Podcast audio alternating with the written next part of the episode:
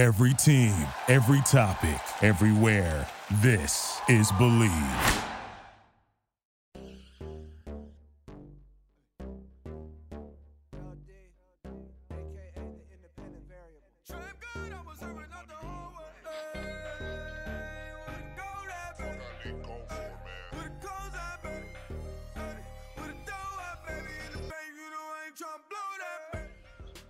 Guys, and welcome to episode three of the Spider Scoop. I'm your host, Noah Goldberg with ESPN Richmond, and I'm joined today by struggling Charlotte Hornets fan, but more importantly, he writes about the Spiders for a 10 Talk, and that's Austin Daisy.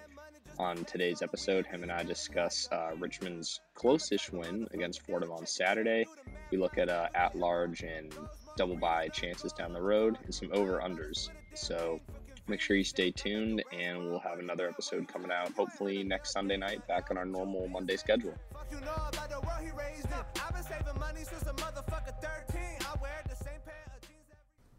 All right, what's up, guys? Noah Goldberg here with uh, Austin Daisy. It's about 4:52 Monday afternoon. Uh, Austin beat Fordham 59-53 on the road. I think that was a game none of us were really sweating about, and kind of had to sweat that one. They didn't. Richmond didn't really lead till very late. They, you know, they escaped there with a win. You know, it's only six point win. Um, you know, this is a team that's got a couple big games coming up uh, down the line. You got St. Bonaventure and VCU looming. Uh, what's your takeaways from this weekend? Um, it was kind of scary for a little bit. I'm not gonna lie, but there was always I had it in me. I was like, okay, we're gonna make a run. We're gonna bury Fordham. I wasn't.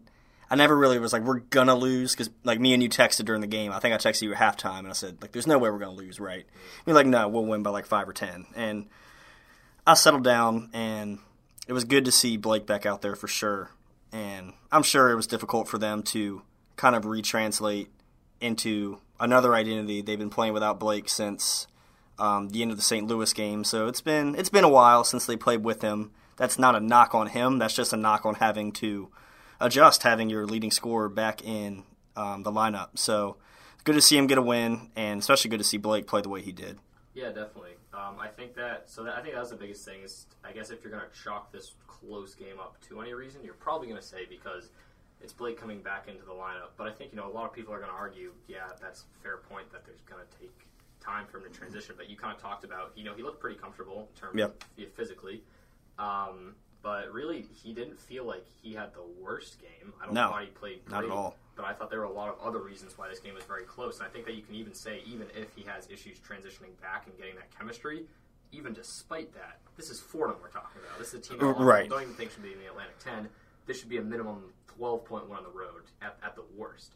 Yeah, no, for sure. Um, yeah, it was good to see Blake. He shot four of nine from three, so he obviously was not scared to um, jack him back up. And like I said last week on the pod, I saw him um, working out before last weekend's home game against George Washington, and the stroke was not lost whatsoever. And he kind of reassured everybody that might have been thinking it's going to take him a while to get settled back in or get adjusted, but it felt like a very Blake Francis game and a game coming off of a serious injury such as a fractured sternum. And I noted that during twice during the game he fell hard.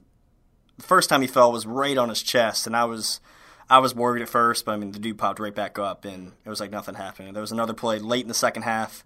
He ended up diving on the floor, got right back up. So obviously he's a tough dude. Don't know how much it was hurting him, but regardless, I think he's ready and he's ready for the long haul as we head down the road in A10 play. Yeah, I think it's starting to seem like this injury wasn't really as bad as any of us thought. Mm-hmm. Because I think that you know, you and I were saying that obviously it was the four to six week time span. He comes back on the four week end of that, not Yeah. the six week.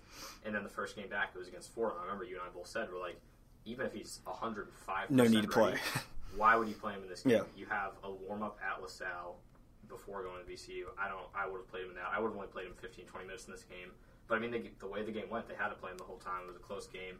Um, and I think this game, I think this game, even though they didn't play well in terms of the bringing Blake back into the mix, um, I think this game answers some questions about whether or not um, Jacob Gilyard's able to continue his success and share the ball alongside Blake back out there. Because I think Gilly probably had the best game out there. He I had agree. 22 points, seven of 11 shooting. So if anything of the guys he struggled, he wasn't taken away from Jacob. So I think that was really good to see that they could both, um, you know, be the leading scorers and both have good efficient games. Um, so how much do you think? Uh, what is Blake's impact, positive or negative, going to be on the other guys on the team? Oh, I feel like it's gonna be nothing but positive. Um, like you said, he came back game one after being hurt for four weeks, and look, he didn't miss a beat, and that's got to give, especially Jacob Gilyard, it's got to give him confidence because it takes some weight off of his shoulders where he might have felt in past games like, man, like, as soon as the injury happened, like, oh, leading scores out, I'm gonna have to take over. I'm gonna have to. This is all gonna be on me. So I think that right there, they play well together, and it definitely is gonna ease nerves of guys because um, we saw Grant Golden had a good game. He only scored four points, but he was he was a big factor down low, and we've been seeing him score 20 plus points with Francis out of the lineup. So we're gonna see the stat line's gonna look different, but it looks like how it did the beginning of the season when they were off to their hot start, and the players buy into that. There are, from what I've seen, there is not a single me on this team. They don't care how the job gets done. They're out there to win, and with Francis back, I think it's only going to be a positive impact, especially with um, not only on offense, on the defensive side of the ball as well. Yeah, so so I agree that I do. I absolutely think it will be a positive impact. I think you're only going to add with him in terms of scoring.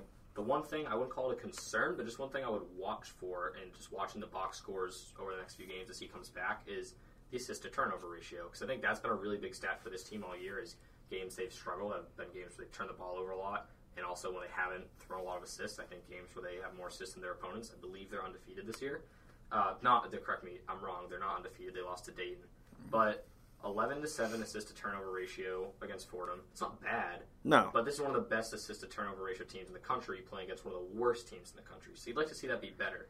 Now in comparison, 17 and four assist to turnover against GW. That's a game they dominated like I said, Dayton, 15 to 6 a turnover assist assist to turnover ratio. Mm-hmm. They didn't win the game. They only lost by 8, and they trailed the sixth team in the country late in the game. So it was, it was a game that they played well, especially offensively. So I want to see how Blake affects the ball movement. Because, um, you know, Jacob, he had a great game against Fordham, but he still only had three assists. Um, and I think, like, there was a play, is like 15 50 in the first half, where Grant hit Gilly for a backdoor cut. Gilly goes up and he sees, he's like, I'm not going to get this layup up. Mm.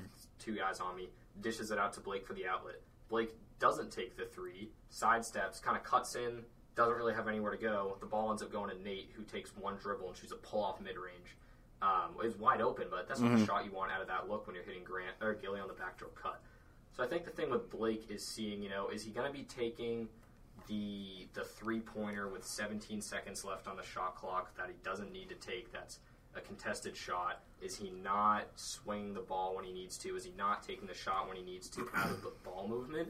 So I don't think he's going to directly take away scoring from other guys and directly just ruin the ball movement. I just want to see what he does in terms of is he making the right reads and gelling into this offense again. Yeah, no, I, I think you hit the nail on the head. And at any level of play, if you're out for a month, it takes a while to get your feet back underneath you and have your mind right for full speed play, especially in a conference such as the Atlantic 10, where even a team like Fordham, if they're playing well, I mean, they have a chance of beating you. And so I'm glad that he did come back early. We were talking about how we didn't want him to play against Fordham, but he was fine. So it's good to have that under his belt, especially heading into Wednesday at LaSalle, which will be a tougher contest going into it um, than Fordham was. So it'll be another good um, good dress rehearsal before the big one next Saturday against VCU. So I think one stat that was really glaring in this one was seven of twenty-four from deep for the Spiders. We've seen them at times struggle on the road. We've seen them shoot okay on the road at times. But we've also seen them struggle a lot on the road to shoot. Um, in conference play, Jacob Gilyard's only shooting slightly lower than 31% from deep. Um, what do you think have been the causes of some of their inconsistencies shooting shooting the deep ball? As they've been one of the top shooting teams, but it's been a little bit inconsistent. Um, you know, Blake was back for this one, so you know some of us I think kind of chalked some of those inconsistencies up to, well, you know, when Blake goes out, obviously you lose a good shooter, and then it's a double whammy because while you're losing that shooter, now teams can also defend Sherod and Gilly, which is only going to hurt them. Um, so he came back, and it didn't really seem to improve their shooting this weekend. Yeah, no, that's a good point. Um, beginning of the year, they were shooting at, I mean, a blistering pace where they hit, I think it was 11 threes in one game, and everybody was firing. And I think Mooney commented on how that's it's just not sustainable over a season. So, especially on the road this year, we've seen this team struggle to shoot anywhere away from the Robins Center, at least for a solid five to ten minute stretch in any arena this year, despite even if they've won. But yeah, it seems like these mainly happen on the road, which is it's just odd, especially at a place like the Rose Hill Gymnasium where there's obviously not a huge crowd impact whatsoever. I mean, they're playing it looks like a church, so I mean, it's just weird. I don't know if they're just more comfortable at home, which they obviously probably are, but if this team wants to take the next step and make a run, they're just going to have to figure out how to shoot the ball on the road. It's it really is strange, but yeah, having Blake back, I mean, shot four of nine. He not hesitant whatsoever. Gilyard shot eleven, so they were sharing the ball um, consistently. So it was good to see. It's good to see both of them working and not having one guy try to take over, especially when you had a guy. Um, I felt bad for Nick Sherod on Saturday. He couldn't get anything to hit. So there was a lot of pressure on him as well when Francis was out because he had a couple good games where he was knocking down threes. So hopefully after this one for Nick, he's going to notice, okay, I can have an off shooting night and we're, we'll still be okay with Blake back in the lineup, especially with how they've been distributing the ball. So you, touched on Nick a little bit there. I want to kind of get back to him. So when we talk about sh- shooting and consistency, that starts with him because even it's not just on the whole year. Like even in conference play alone, he's been a great three point shooter. He's shooting over forty percent from three, but against Fordham, zero points, 0 of 8 from the field. At VCU, which is right in his backyard, he grew up here in Richmond, so he should be more comfortable playing there than anybody. Five points, one of seven from the field. What's what's been going on with him? I don't want to speak on his behalf, but you almost have to think if it's something mental. If he has just a mental thing going on when they're not home, because he's had a few off nights at home, but he shot the ball well at the Robins Center, and it just seems when they go to anywhere that's not the Robins Center, it can even be Richmond, and went to the Siegel Center, and just couldn't get anything to drop. So Which so weird because he's played more games than anyone else in this roster. Right. So it's I saw um, early on in the year people were saying, "Oh, well, he's coming back from his injury. He's still trying to get back in the swing of things." But as a junior, you just wouldn't think to see him having stretches like this where he's so inconsistent because one he's liable to score 20 points on Wednesday night after a zero point performance. He's just he's super streaky and when he's good, he's good, and when he's not hitting, I mean, he's just really not hitting. And it doesn't seem like it matters who he plays against because, like, yeah, against VC, you could say, well, you know, crazy defense, but then this is Fordham. He has even worse Mm-hmm. Yeah. than that one. Yeah. Um, so I think so. I want. to I'm going to ask this question. I'm going to start off with answering it because we're talking about my answer right now. But which player on this team is it most important that he's playing at his best and having his best night on any given game? Which guy is most important to have that best game for Richmond to have the most success? I say I think it's Nick Sherod because when you look at the at the splits, um, we said so. We talked about the Fordham game. We talked about VCU. Three of ten from the field, and their loss to Radford for Nick. Um, and some of their good wins they've had this year, like at URI, he was three of four from deep. Had 18 points in a road win at Davidson. In a game where they dropped 97 points on George Mason, he scored 19. He had 21 points against Dayton, another game that they played really well in, four of seven from three. So I think it's really important for him because a guy like Gilly, you know, he can have an off night mm-hmm. because even if he has an off night and scores, you know, eight, ten points, even if it's five or six, he still might be giving you four steals. Yeah, yeah, he still might sure. be giving you seven assists and could even give you five rebounds. He can do a lot of other things. A guy like Nick, Nick has one job. Nick's job is to go out there, space the floor, shoot, still be a threat to attack, uh, attack the basket. You know, be a solid defender.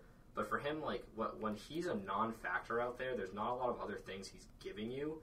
I, I think that it absolutely kills somebody who has these bad games, and I just really don't know what it is. Because like we said, it doesn't seem like sometimes it's on the road, sometimes it's at home. It's against good teams, bad teams. But I think he's been their X factor. Yeah, uh, you, you kind of stole that right out of my mouth, but for the sake of conversation, I'll go different. Um, personally, Tyler Burton has made a huge impact when he's come into games. So, especially heading down the stretch with tired legs, if he can come back in off the bench and give Richmond a solid 10 to 15 minutes and score eight points, he had eight points and nine rebounds. How many minutes did he play on Saturday? It wasn't um, too much, was it? Yeah, he had around 15. Yeah, around He had 15. Yeah, so I mean that that is solid production for a short amount of time, and especially as a freshman to have somebody like that, not only for this year but for years to come, to have him come off the bench and just know he's going to get the job done for you, and know he's going to not only score for you, but he's going to snag some rebounds and.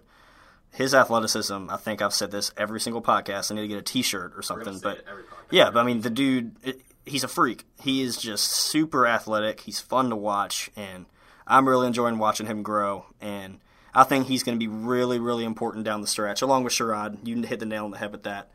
But um, Burton's going to be huge if this team wants to make a solid run, especially with tired legs as we head closer towards the end of the season. Do you want to hear some fun Tyler Burton stats? I do. So on the Spiders, Tyler is averaging 12 rebounds per 40 minutes. That ranks first on the team. Wow. He is at he has a 17.4 total rebounding percentage, first on the team.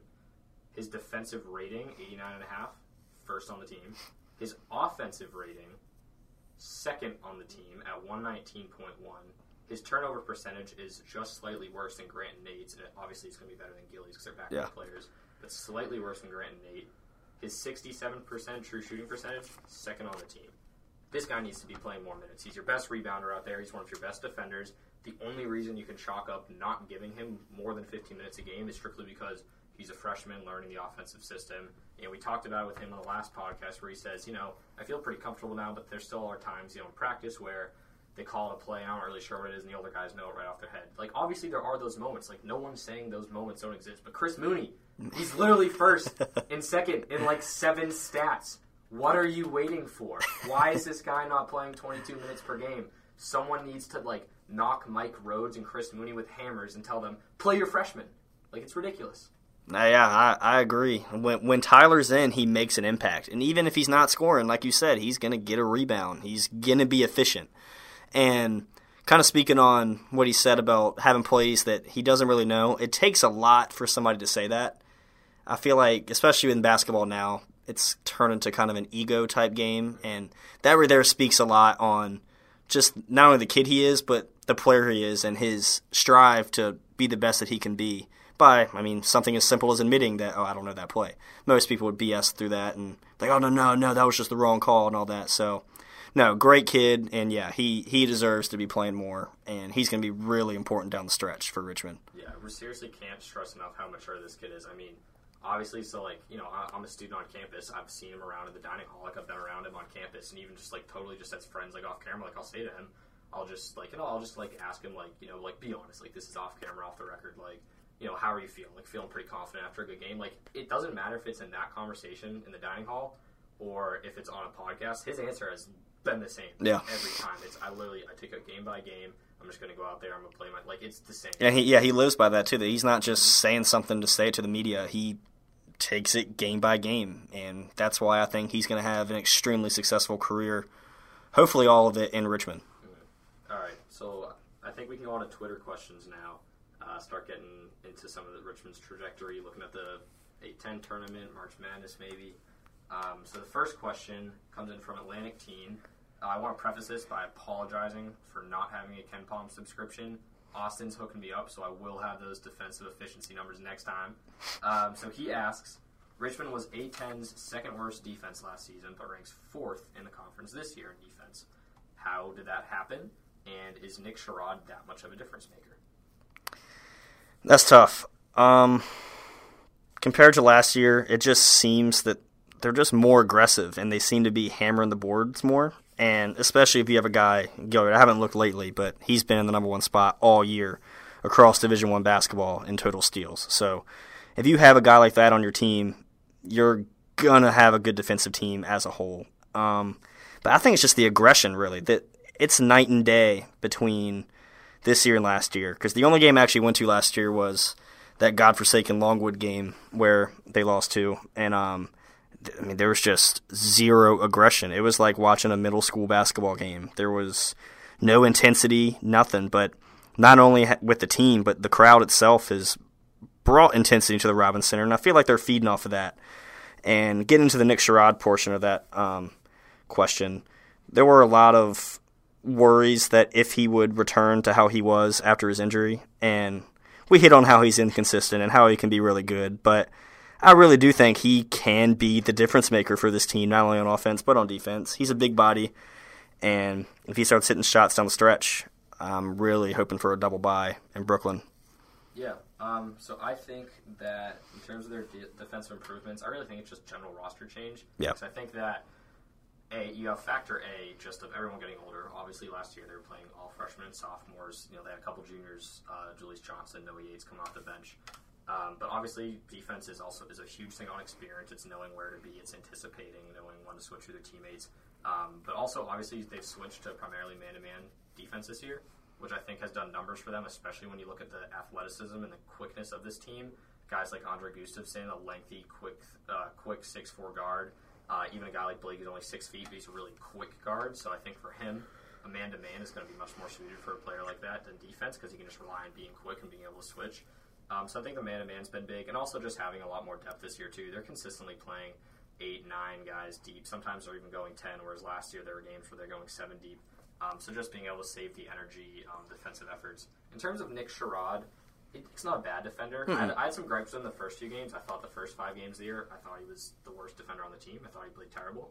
I think since then he's been much better. You know, he's obviously not the most laterally quick guy, but we've seen his improvements. His, he has a good IQ. He knows um, when his teammates are going to switch really well. But I really think for them it's been an issue of having more depth this year, and I just think the man-to-man defense suits this team much better. Yeah, no, agreed. Um, so going to the next question, Amelia, Amelia Vogler asks, is the path to the double bye still alive? What's the obstacle in our path, if any? So if I can go first on this, I want to preface my answer with VCU is the biggest game remaining on the schedule. I'm not contesting that. That is absolutely certain. The rivalry, whatever. Yep. VCU is the biggest game. But in terms of their path to the double bye, which has nothing to do with that large conversation, it's conference standings. St. Bonaventure at St. Bonaventure is their biggest game and their biggest obstacle. It's a very difficult place to play on the road. Mm-hmm. It's a matchup issue with Osun, a big Yeah. physical, defensive, shot blocking interior threat that could potentially give Grant Golden problems. And that's a game where, again, we keep coming back to it. Tyler Burton could be big in that game. Yep. Dealing with the size and the physicality of them. So that is absolutely their biggest obstacle in terms of getting the double bye. But looking down the schedule, you're already up on a on St. Louis in terms of standings. So unless they can catch your record, that losing the head to them shouldn't really matter. You have head to head on URI, but at this point, I think it's very unlikely to pass URI. So VCU, big game because if yeah, if you can split head to head with them, you actually have an easier schedule than them. So there's a chance they could leapfrog VCU in that three seed. But in terms of just getting the double bye just making sure you get that four seed, they're tied with the record against St. Bonaventure. They only get to play them once. It's on the road. That's absolutely their biggest obstacle. And if you just want to throw some at-large stock in there, that's a game too where it can't really help you that much in terms of at-large. I think they're only about like 113 or something like that in the net rankings. So in terms of quad wins, will that make that a quad two win? I believe Yeah, should. two win. So it, it's a good it's a good win, but that's not going to make or break um, your season right there. Whereas if you lose that game, um, they're- you're pretty much pretty much if they lose another game this year, I would say unless they lose a close one to VCU, probably not getting it at large. So that St. Bonaventure game is going to be huge. And Duquesne, I think Duquesne's a very beatable team. They've already dropped a game. Uh, they got four losses in conference, so I don't think that's going to be a huge game on the road to wrap it up. Yeah, no, I agree. Um, yeah, no, the path to a double bye is very much alive, and I mean, I feel like Richmond controls their own destiny. They're, like you said, beating URI was big at the time, but yeah, I don't see us catching them. So splitting with VCU will be will be really big, um, as well as going up to uh, New York against St. Bonaventure. That's another one that's just got trap game written all over it because that's right after the VCU game, isn't it? No, George Mason and then St. Bonaventure. So George Mason win at home should happen. Say, let's for the sake of this, let's say Richmond beats VCU, beats George Mason. They're now nine and three in conference. They're sitting pretty, but then they have to head to St. Bonaventure. And like you said, they're a team that's kind of been flying under the radar. They have they got guys that can play and a tough environment. So beating St. Bonaventure, as weird as that sounds, might be the most important game if they beat VCU. If they if they lose to VCU, they they they have to win out. There's no ifs, ands, and buts around that. But no, I still not only the fan in me, but just from watching basketball this year, I think Richmond will be in the top four of this conference. But they just got to take care of business when they can, and can't afford to cough up a loss against a team like LaSalle or um, George Washington, who's been playing well. That could be another interesting game. So there's no there's no gimme games at this point in the season anymore because teams are starting to play better. So Richmond controls their own destiny. If they their biggest obstacle could be them. So I'll be interested interested to see how that plays out. Yeah, I, I agree with that. I think their biggest obstacle is definitely themselves when they turn the ball over and they don't. We've seen them. I mean, the road inconsistency with the shooting. Like they shoot themselves in the foot. Um, so I guess kind of bouncing off of that, so we talked about now setting yourself up for that four seed. How about in terms of at large? Where do you think their chances are of getting an at large bid? Do you think they're going to get an at large bid? Can they afford to lose any games and still get an at large bid? Um, well, they sure dodged a bullet on Saturday, where people were sure worried that eh, obviously if you lose to Fordham, you're done. But um, they didn't, so we don't have to worry about that. Um,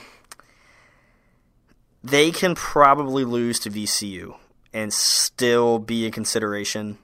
Um, but it's going to be tough. They are, they'll definitely be on the outside looking in with a loss to VCU. But I mean, if they win out, if they win the rest of their games in conference and go to Brooklyn and make it to Saturday, make it to, or maybe even perform well on Friday night and close game, they'll, they'll be in the talk. They'll be on the bubble. They'll, um, it'll give you a reason to watch Selection Sunday. But yeah, no, they obviously losing never helps your resume, but they really can't afford a loss unless it's a super close game to VCU on Saturday. Yeah, I, agree. I think the VCU they're 35 in the net ratings right now, so that's a quad two game for them playing at home. That game's not going to kill you, like you said, it's rivalry. But I just think you know, especially as the fans too, you go back and look at that last one. Like they lost by 19 points, even without Blake Francis. I mean, no one was looking at that. Um, shout out all the VCU fans on Twitter for lighting me up, deservedly so, for saying plus nine Richmond football. I think hindsight's twenty twenty. I still would look back and say that line looks really big. That should have been a close game, but the fact is, it wasn't. So as Richmond fans, you have your leading scorer back in Blake Francis now. Just in terms of pride for the city, you're trying to make the tournament this year. VCU's right there in standings. I, I'd call that a must-win game for them. Um, but I, at the same time, they can afford that loss. And, you know, who knows? Maybe VCU closes out in the top 30 in the net rankings and that becomes a quad one loss. We'd much rather have that be Oh, for sure. Um, you know, the A10's been better this year. I think the, the bottom teams have been a lot stronger, which is still helping your at large chances. But that you, you need to build uh, as many resume building wins as you can. Yeah, that's really the last last one left on the schedule, honestly. Yeah, as we said, Saint, at St. Bonaventure and at Duquesne are going to be impactful games in terms of your your conference standings, but in terms of you know risk reward, a lot of risk. There's not much reward in those games. Mm-hmm. Those aren't big resume uh, building games. Um, George Mason, not not really a chance. George Washington, not a chance. Davidson isn't really going to help build your resume at all. So those are really the St. Bonaventure VCU, probably your last shots to do anything. Um, so I guess going from there, we'll move on to over unders. It's a little fun one here. Chris Mooney over under half of a technical foul the rest of the way this year. Over. I which game does he get it in?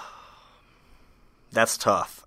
Um, you would like to say VCU just because you think the environment and the atmosphere, but I've loved watching him do the the half jacket rip off and against a team like LaSalle or like a St. Joe's, which has been kind of funny to me. So if I'm gonna make a prediction on when he's gonna get teed up again,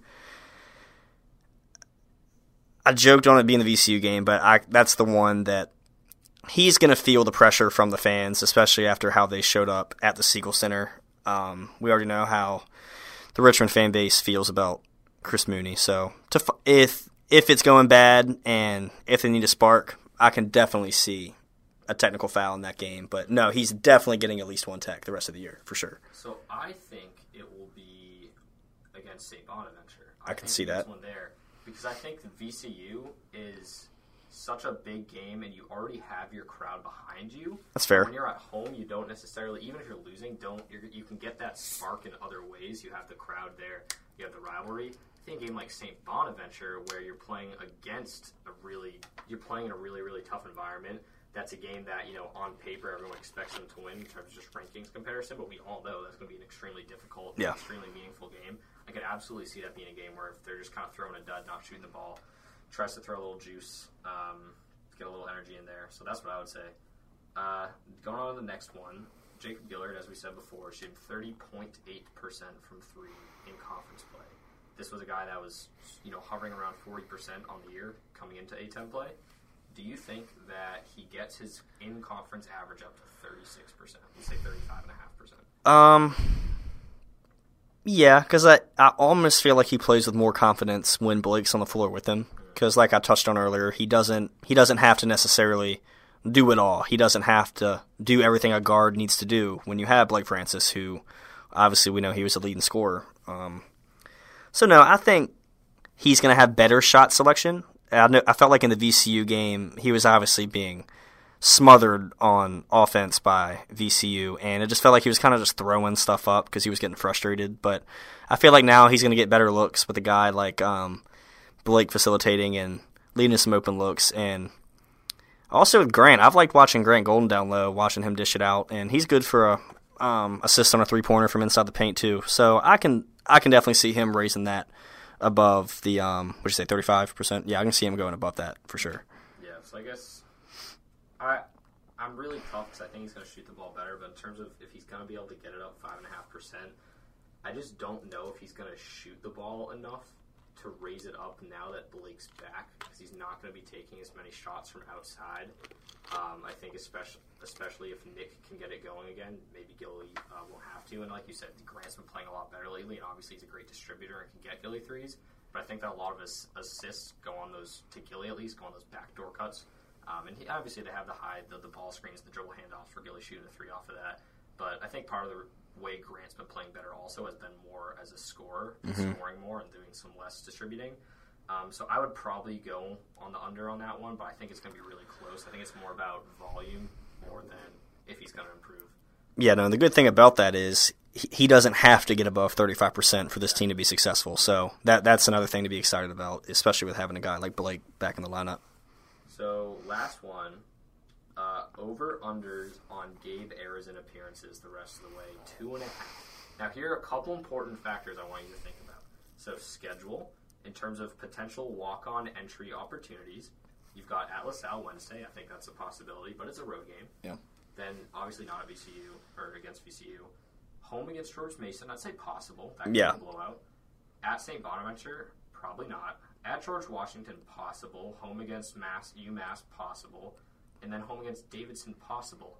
And the other thing you have to think about too, though, is he's the last walk on on the team. He's the freshman. So there'll be some games where Gately gets in and Collier gets in, but Erzen doesn't. So two and a half over under Gabe Erzen appearances.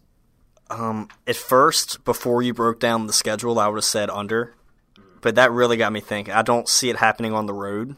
George Washington may be the only one, but um, George Mason, UMass, and Davidson, those all three have potential to be Richmond routs. So for the fun of it, I'm gonna take the over, and now that's I'm gonna be actively pulling for that while sitting there watching. Yeah, I'd like to see it. Uh, hopefully, you know, maybe me dropping uh, Gabe for Jake for Wojcik on my fantasy team gives me a little motivation. Maybe try a little bit harder in practice, but yeah, you know, just for the heck of it, let's say over. Why not? Let's have a fun year. Get some more blowout wins. All right, that pretty much uh, wraps it up for me. Anything else from you? Let's beat LaSalle on Wednesday. Let's do it. All right. Thanks, guys, for listening. Uh, should have another episode out.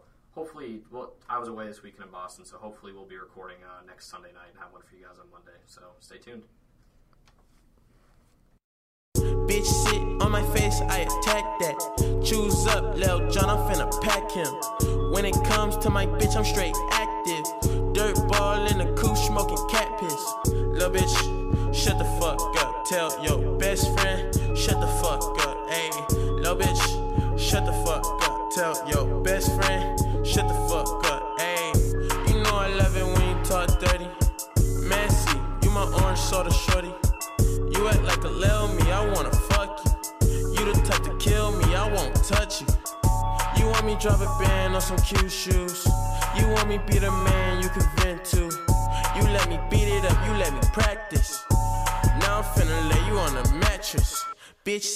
My face, I attack that. Choose up, Lil John, I'm finna pack him. When it comes to my bitch, I'm straight active.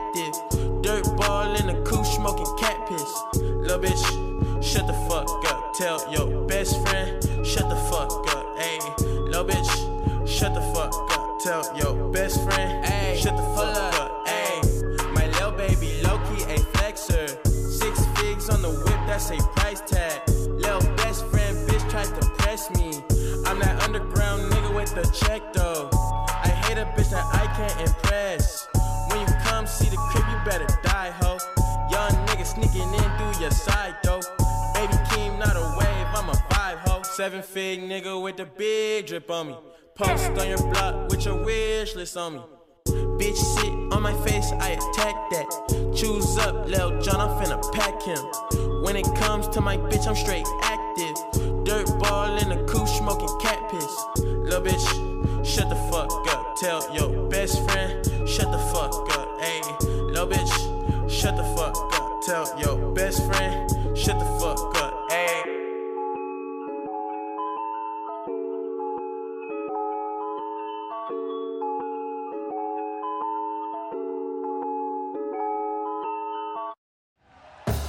Thank you for listening to Bleav. You can show support to your host by subscribing to the show and giving us a five star rating on your preferred platform. Check us out at Bleav.com and search for B L E A V on YouTube.